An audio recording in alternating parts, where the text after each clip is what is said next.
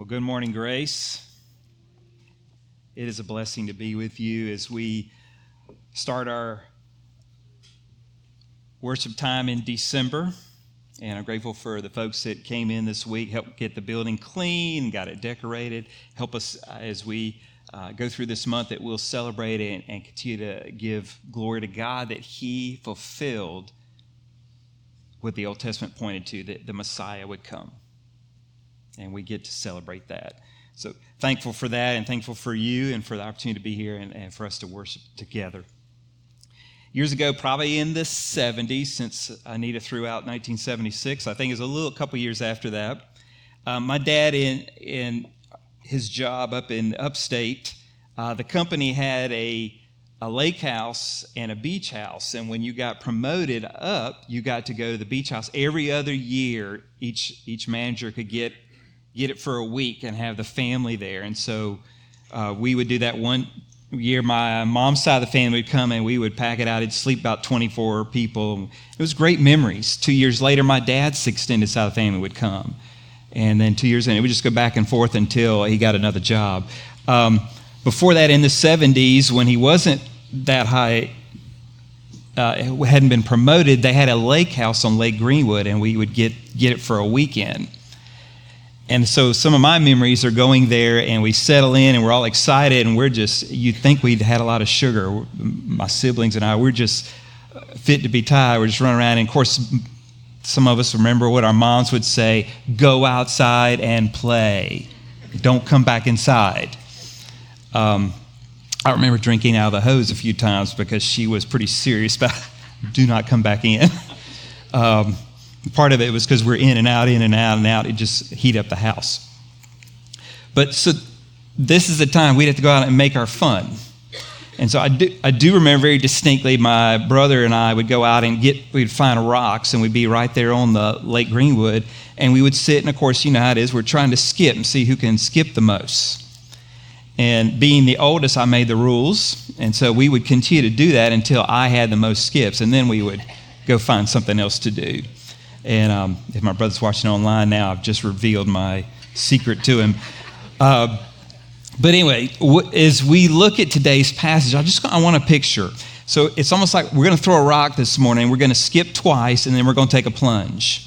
Okay. So skip. We the first rock as we throw it'll be Genesis, skip, Jeremiah, skip, boom, Matthew. So that's kind of where we're going to go today. So let me uh, start us off here first. We'll just go to Matthew and then we're going to backtrack and throw the rock, okay? Uh, Matthew 2, we're going to pick up right after the Magi leave in chapter 2, starting in verse 13. After they were gone, an angel of the Lord appeared to Joseph in a dream, saying, Get up, take the child and his mother, flee to Egypt, and stay there until I tell you for Herod is about to search for the child to kill him.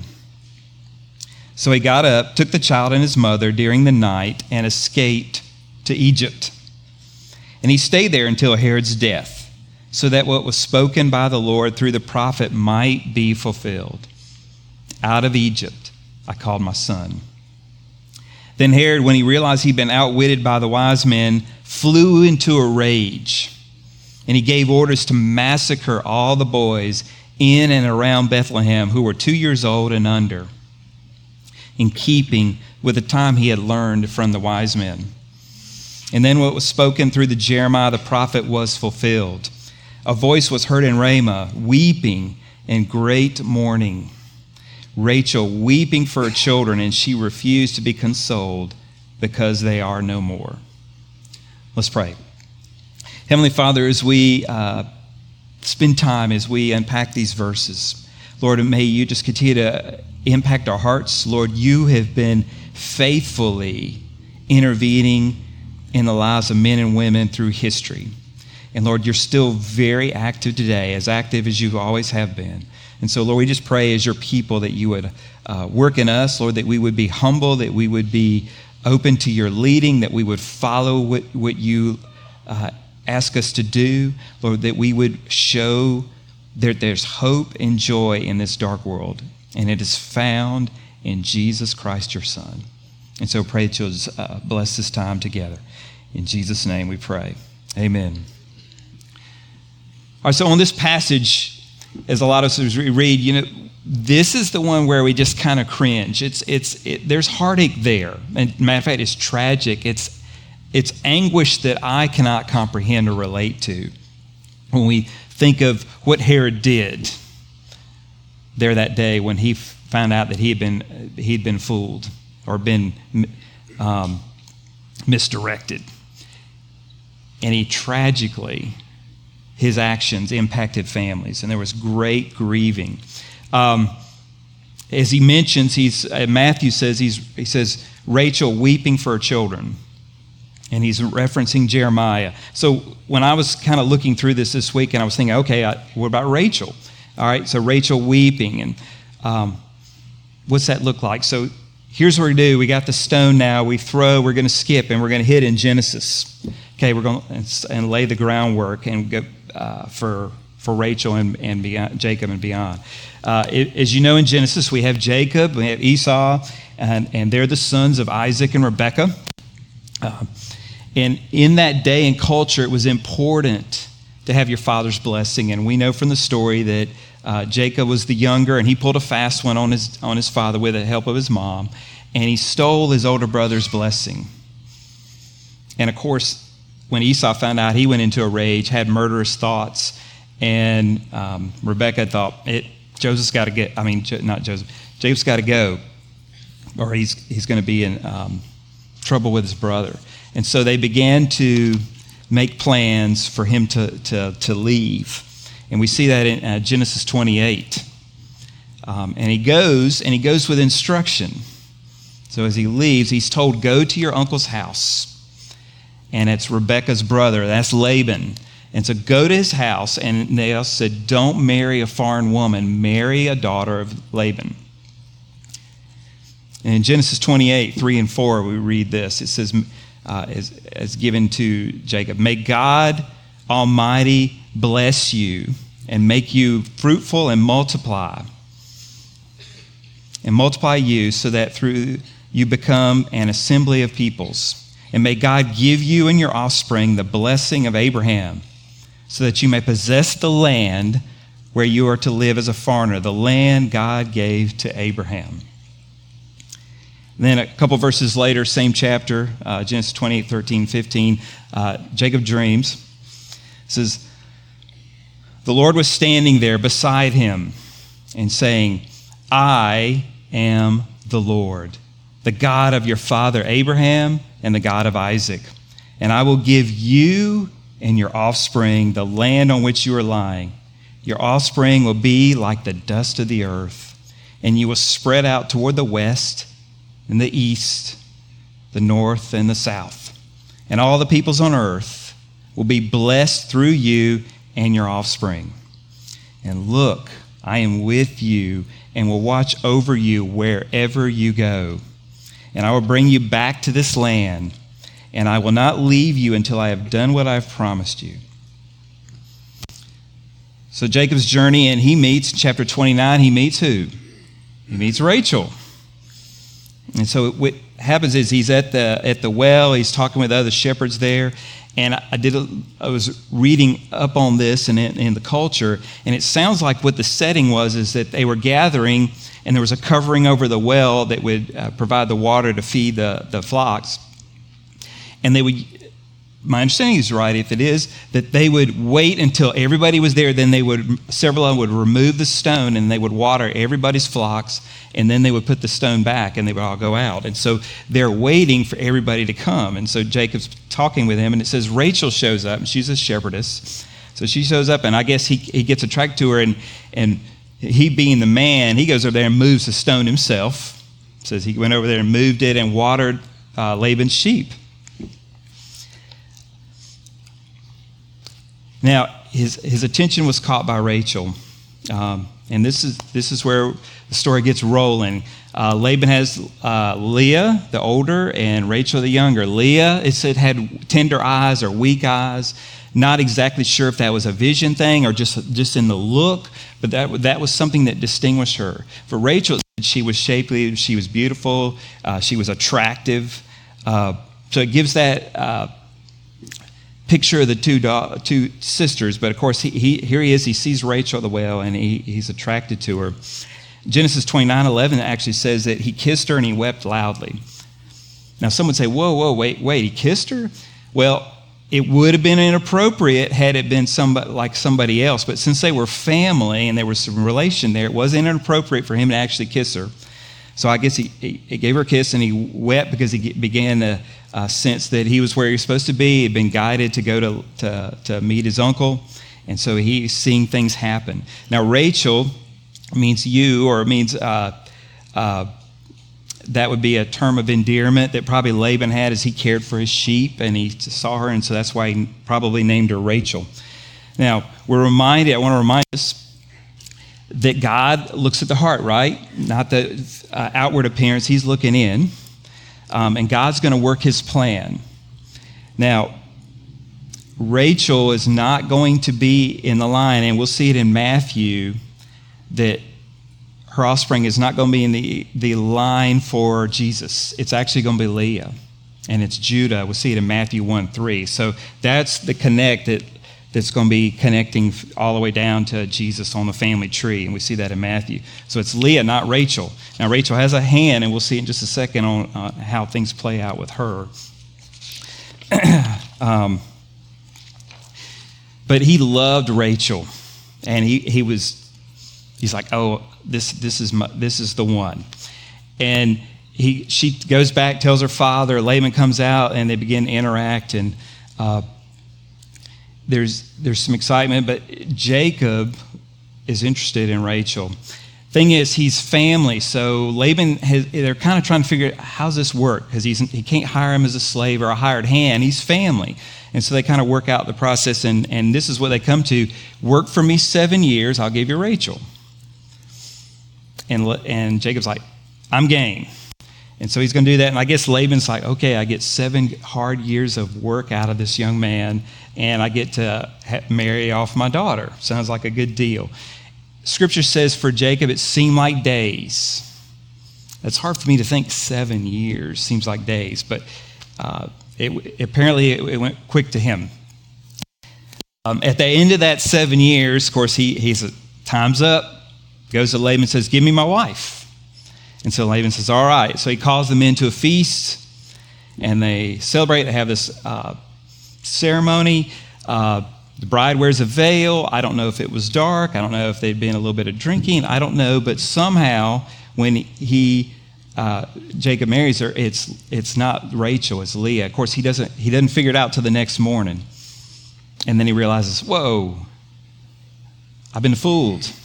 Now, if you remember, he fooled his own dad. Remember, he stole the birthright? So now he's actually the one being fooled or deceived. So he's like, what's going on here? Now, when I was kind of reading through, I started thinking, where's Rachel in this? You know, was she like, she had a veil on too, probably, but did she go, hey, Jacob, that's not me, just so you know, you're marrying my sister? I mean, nothing. I mean, we don't have any indication of, of that. And then you know, from the ceremony and the next morning, I guess, I guess Leah answered to Rachel. I don't know. How, how did that work? I don't know. Seems like a mess. But he talks to Laban, and then Laban says, Well, you know, I did, didn't want to, or we shouldn't marry off our younger before the older. So I tell you what, if you go through this week long celebration, then I'll give you Rachel, but you got to work for me another seven years. And so Jacob does that. Um, and then, so he, he takes Rachel as his wife, so now he has two wives. Now, note, Scripture, there's, there, Scripture never says this is God's ideal for marriage. It's, it's one, so not multiple wives. So sometimes we even see, as we see in Scripture, we see them the good, the bad, the ugly. We, we don't uh, scripture doesn't sugarcoat the mistakes that our ancestors made, the uh, family tree, Old Testament, New Testament. We still s- see both.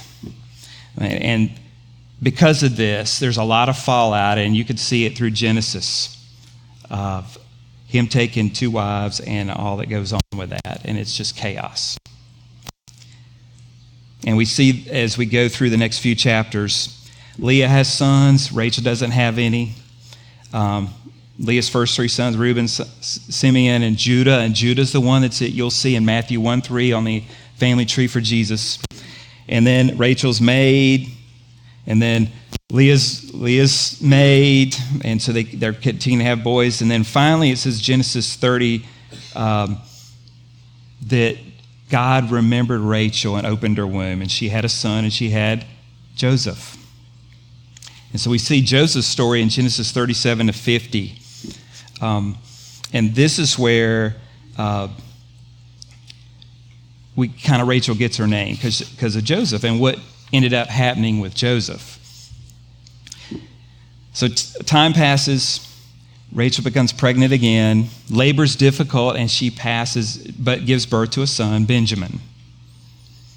And so, uh, verse Genesis 35 19 says, So Rachel died and was buried on the way to Ephrath, that is Bethlehem. And so here, Rachel, and this is kind of when she takes on that role, some would say the matriarch wife of Jacob, the sorrowful mother, as some have referred to her. And then the rabbis even called her the mother of Israel for all time. And basically, why they're calling that and tying it in with that is because of her son Joseph, who, again, going back to all the brothers and the, and the mixed up there, and then them hating Joseph and, and getting him sold off, and he goes to Egypt, and we, we know the story. Joseph's faithful. God blesses and ends up saving Jacob and the family through Joseph's actions. So that's kind of how where it ties in with Rachel. All right, so first stone, that skip. Now the second is we're going to hit. Uh, we're heading into Jeremiah. So again, uh, because of what Joseph's faithfulness, and years later, God heard the cries of the people and the agony and the anguish, and sent Moses, and they came out of the captivity. Jeremiah 31, verse 15, and this is what Matthew ref- references, but let's read it in Jeremiah. This is what the Lord says A voice was heard in Ramah, a lament and bitter weeping, Rachel weeping for her children, refusing to be comforted for children because they are no more. Now, Ramah is a town about five miles north of Jerusalem, roughly. In that area, that's where Rachel was buried. And uh, Jacob very, very much grieved when that happened. So she's buried there, and we fast forward into Jeremiah.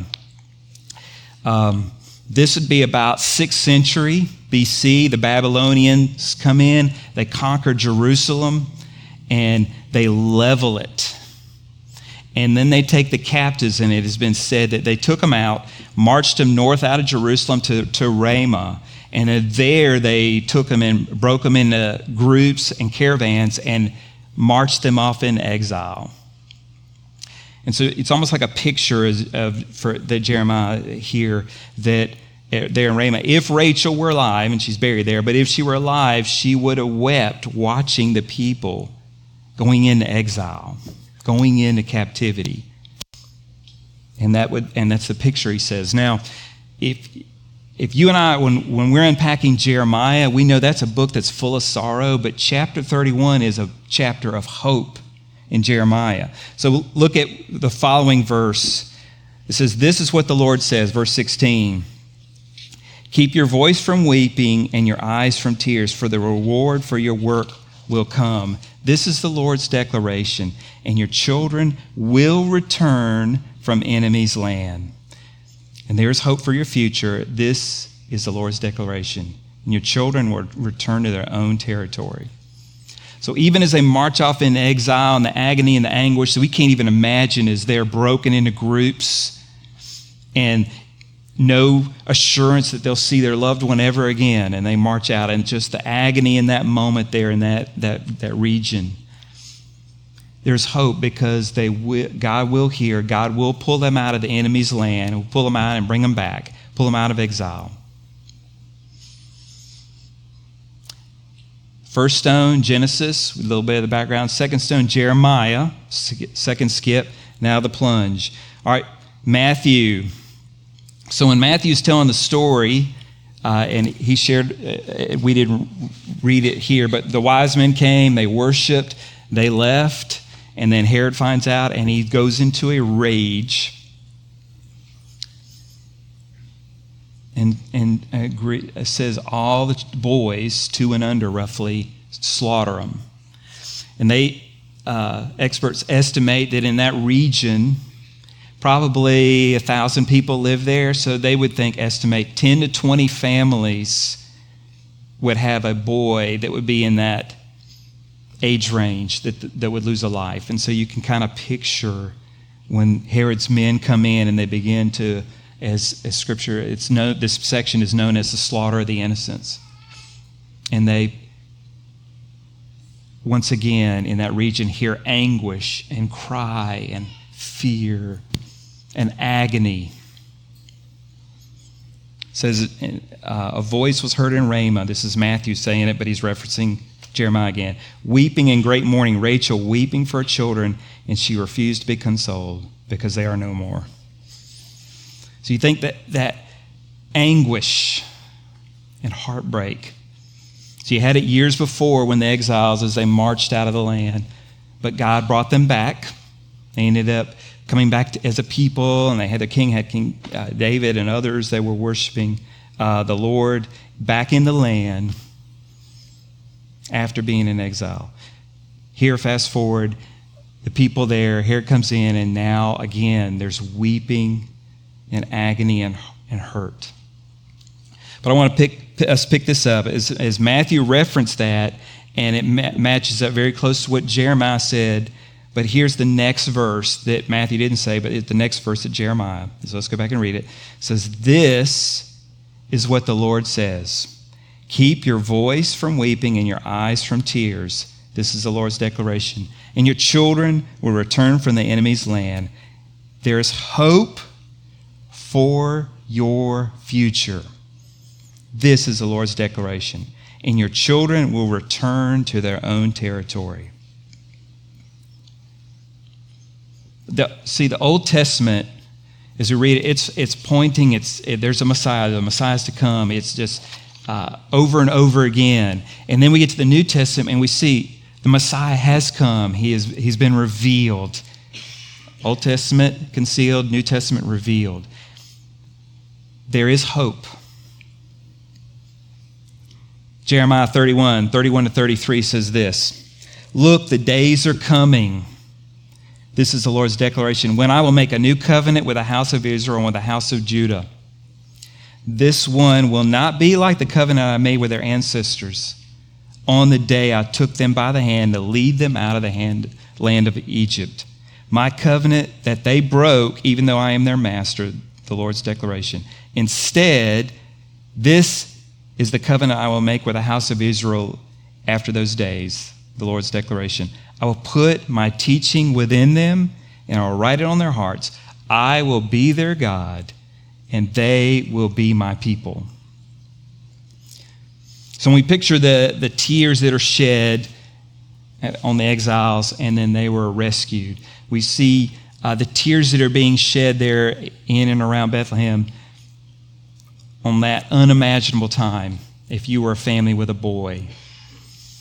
The thing is, even as they're crying and they're weeping, the Savior has been born.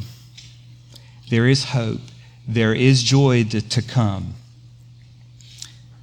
So much so that, that that little one would grow to a fine young man, and in 30 is 30 years old, roughly, be, step into the public scene, the public eye, miracles, teachings. Three years later, he would shed tears, tears of his blood. He would shed those, that blood on the cross so that those that are in exile, those that are in captivity to sin, will be rescued, will be redeemed, will be saved. And he, sh- he shed his blood, he gave his life. So there is hope, there is joy. And it was for them, and it is for us today. When, when we look in in this this world that we live in. We know it's a fallen world. We know it's a dark world. Sin is everywhere. We're born into to slaves of sin. We need to be rescued out of this dark world. We're, we're living like exiles. We need to be rescued. And that's what Christ the Messiah brings for us. For Jesus, He lived and died and rose from the dead. And so we can have hope and joy. So even when we see uh, things going on in our world or even in our own lives, and if you're in a season as we head into Christmas, and this is a season of tears for you, then what I want to encourage you is that one day those tears are going to be wiped away. The Messiah has come. And so these tears will not be permanent. It's going to be short lived, and eternity is, this is all going to just be like a vapor. So we have hope, we have joy in Christ Jesus. So I, I, I pray if, if, if you're in that season, this is a tough one, then I pray cling to Christ. Cling to the one who rescued. He knows your heart, He knows your thoughts, He knows your lives, He knows your circumstances. He knows that you were a sinner, and yet He gave His life for you and for me. And so, uh, for us as followers of Jesus, we can have hope and joy is to come. He will be our God.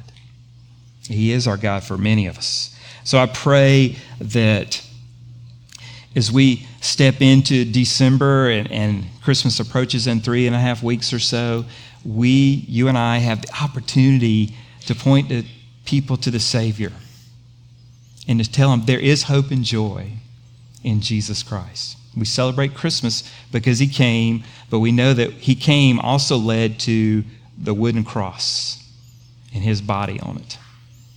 And so uh, I, I pray that if you're a believer, then celebrate and look for opportunities to tell people and to point them to the, the one that can rescue, the one that can forgive, the one that can save. And tears will be wiped away. So, if you're still wrestling with questions of faith, is Jesus real? All that, then I encourage you to continue to wrestle. God's not alarmed by your questions. He actually wants you to, to question, and He wants you to, to be in the Word and to talk to others that know, and then He wants to reveal Himself to you. And so, praise God, He provided a Savior. Even from the foundation of the world, this was already His plan. And praise be to God for that. So let's pray together. Heavenly Father,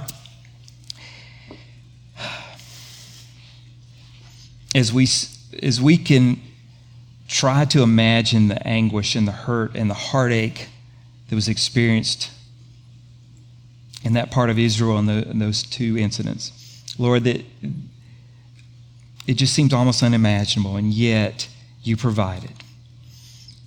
And ultimately, Lord, you held nothing back, giving your only Son. That Jesus stepped out of eternity, out of heaven, and put on flesh and bone and lived among us and experienced life with all the joys and all the heartache. He was without sin. And then, Lord, He gave His life. And so, Lord, we humbly uh, cry out to you and, and give our worship, give our thanks. Lord, we're humbled that you would see us in our sin, and yet you would send Jesus anyway. And so, Lord, we are grateful. Lord, we pray that you'd help us as we uh, move through this season and the people that we work with, that we live near. Lord, that we'll be quick to love them like Jesus would, and that we'd point them to you. And Lord, if they need a shoulder, uh, to cry on that, Lord, help us be that. And then, Lord, help us to show them that Christ has come. And so, Father, we thank you. Uh, Lord, we pray that uh, you'd be glorified this season. Lord, we, uh, we pray for our country, we pray for our world, we pray for the Middle East. Lord, it, there's so much going on. Uh, but Lord, you're not alarmed, you're not caught off guard. You're faithful. So we thank you. We pray this in Jesus' name. Amen. So I'm going to ask the musicians to come up, but as they come up, what I want to do is, and when they get settled up here, um, I want us to have just a quiet moment where we can uh, spend some time praying and reflecting. We're all in here with di- in different stages of life and different stages of circumstances uh, some affecting with family or marriage or finances or job or you name it. And so I give us that opportunity to reflect and to pray for a few minutes for that. And then two is as we're doing that also, it's that time of search our hearts. If there's any unconfessed sin, I pray you and I would, would just be transparent with God. We can't hide it from Him. Let's share it. Let's confess it. Let's seek His forgiveness and His restoration, restoring the fellowship we have as Christians. And then, as, as you and I do that, we can actually come forward and we'll be uh, taking part in the Lord's Supper, and that's with the bread and the juice. The bread represents His body, juice represents His blood, and that Christ uh, gave it all. And so, when we, when we do this, we're remembering that. And so this is for believers and, uh, and believers that have kind of processed and gone through that. And then I encourage you to come up. If you're at a point where today's the day and you're like, it's clicking for me, I understand. I understand my sin and that I need this Savior. Then in this moment, just tell God that. You confess your sin. Turn and put your faith and trust in Jesus. And then you too can come in and be a part of, of celebrating what Jesus did, remembering that he gave his all. So let me, let me uh, give us a few moments to pray together uh, silently, and then I'll uh, transition us to the Lord's Supper and singing. So let's pray.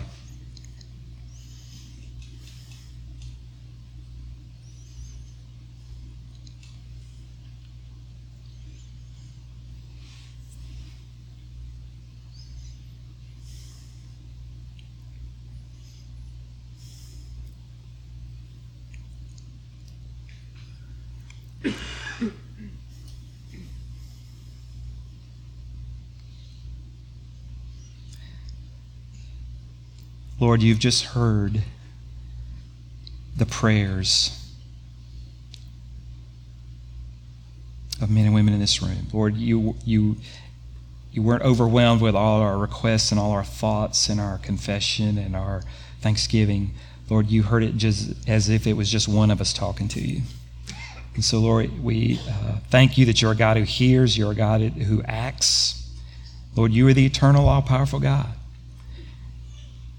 And Lord, we worship you. Lord, as we uh, transition to uh, the next moment where we're going to sing to you, uh, Lord, we want to sing from the heart.